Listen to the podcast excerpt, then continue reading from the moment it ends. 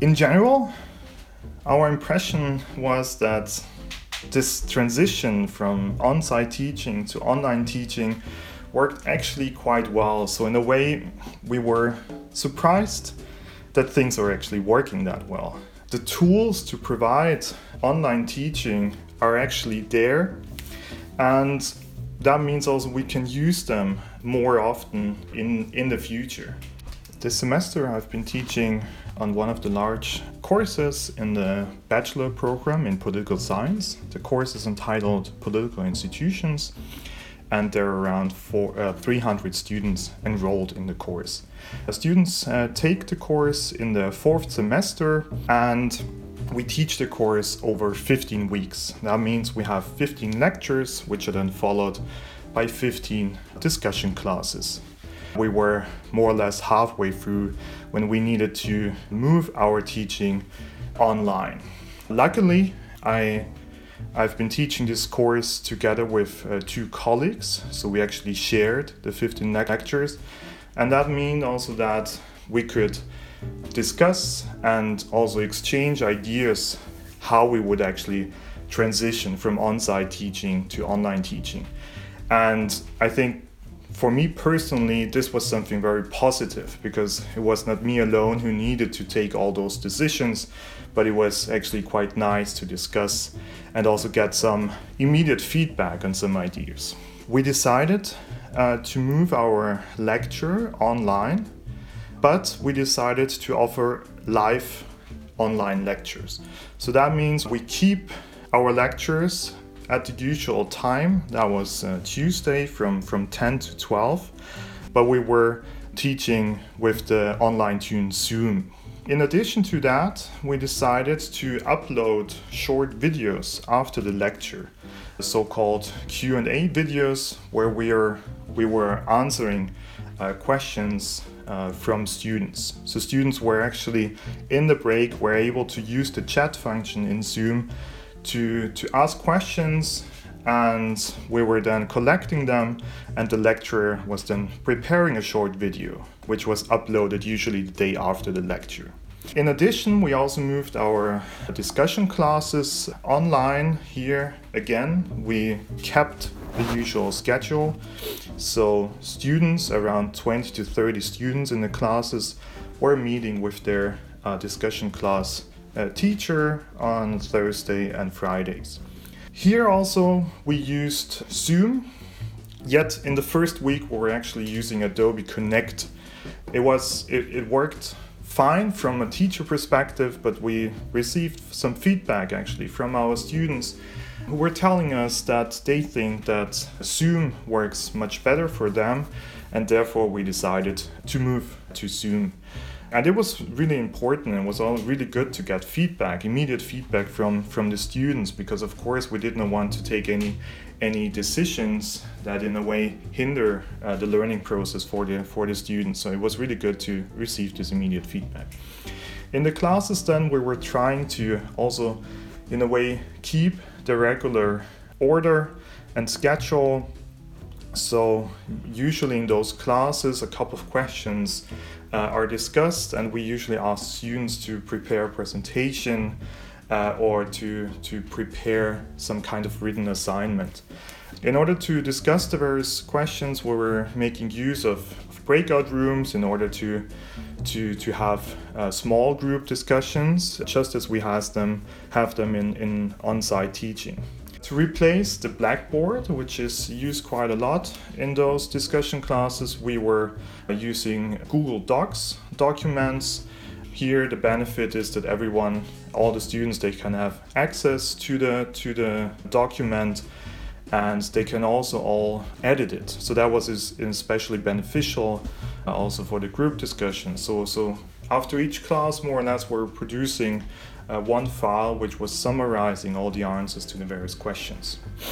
In order to make the classes also some, some kind of social event, we uh, also asked the students to turn on the microphone and also their video camera at the beginning so that the class teachers could actually also see all the students.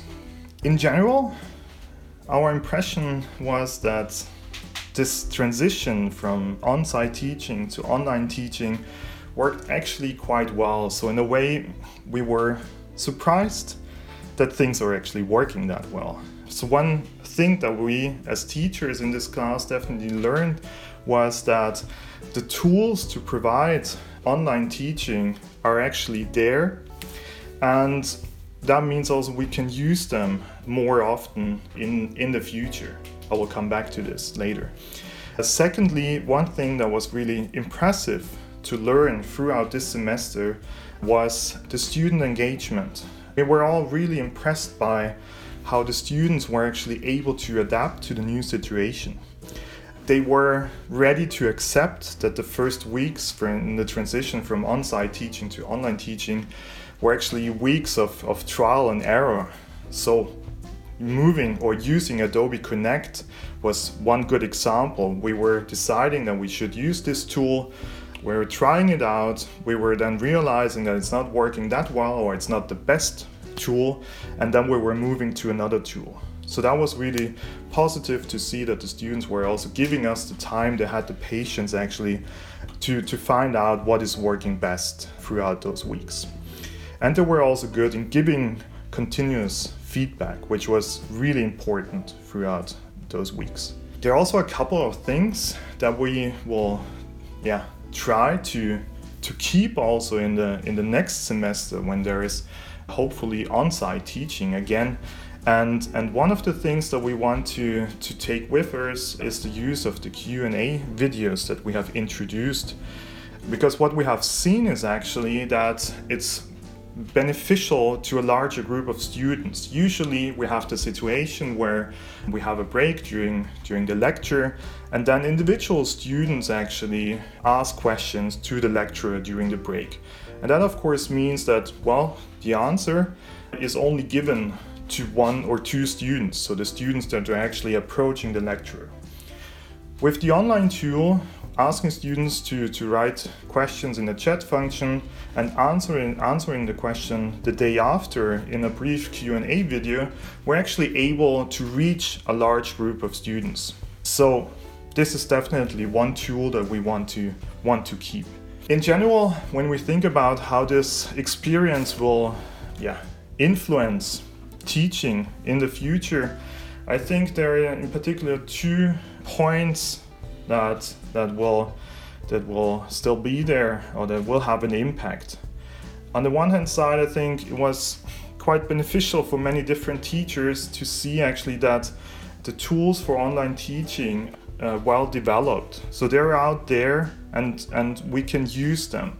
So I think or what I hope personally is that more and more teachers will experiment a bit and will do more online teaching also in their regular teaching. I think for many, this was a quite good experience to see that the tools are there and they are also able to use the tools. And secondly, what I really hope will happen in the future is that more resources will be invested into research on the differences between on site and online teaching.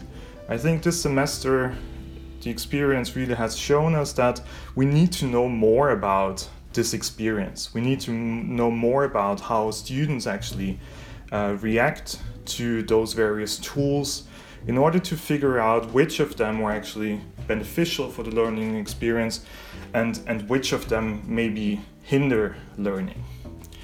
Since we're at the end of semester, I already had a chance also to look into our evaluations, and there were also a couple of questions on the online teaching experience from the student perspective. And what we what we can see in the evaluations is that quite many students uh, were saying that it was really hard uh, to keep their level of motivation throughout this online teaching period many students were saying that they felt that they're alone in the in the learning process. So that means it is quite obvious that this sudden move from on-site teaching to online teaching has an impact, has an effect on, on the learning experience and there is quite a lot to learn about this in, in experience and therefore I hope that there will be also yeah more time and resources being invested in research.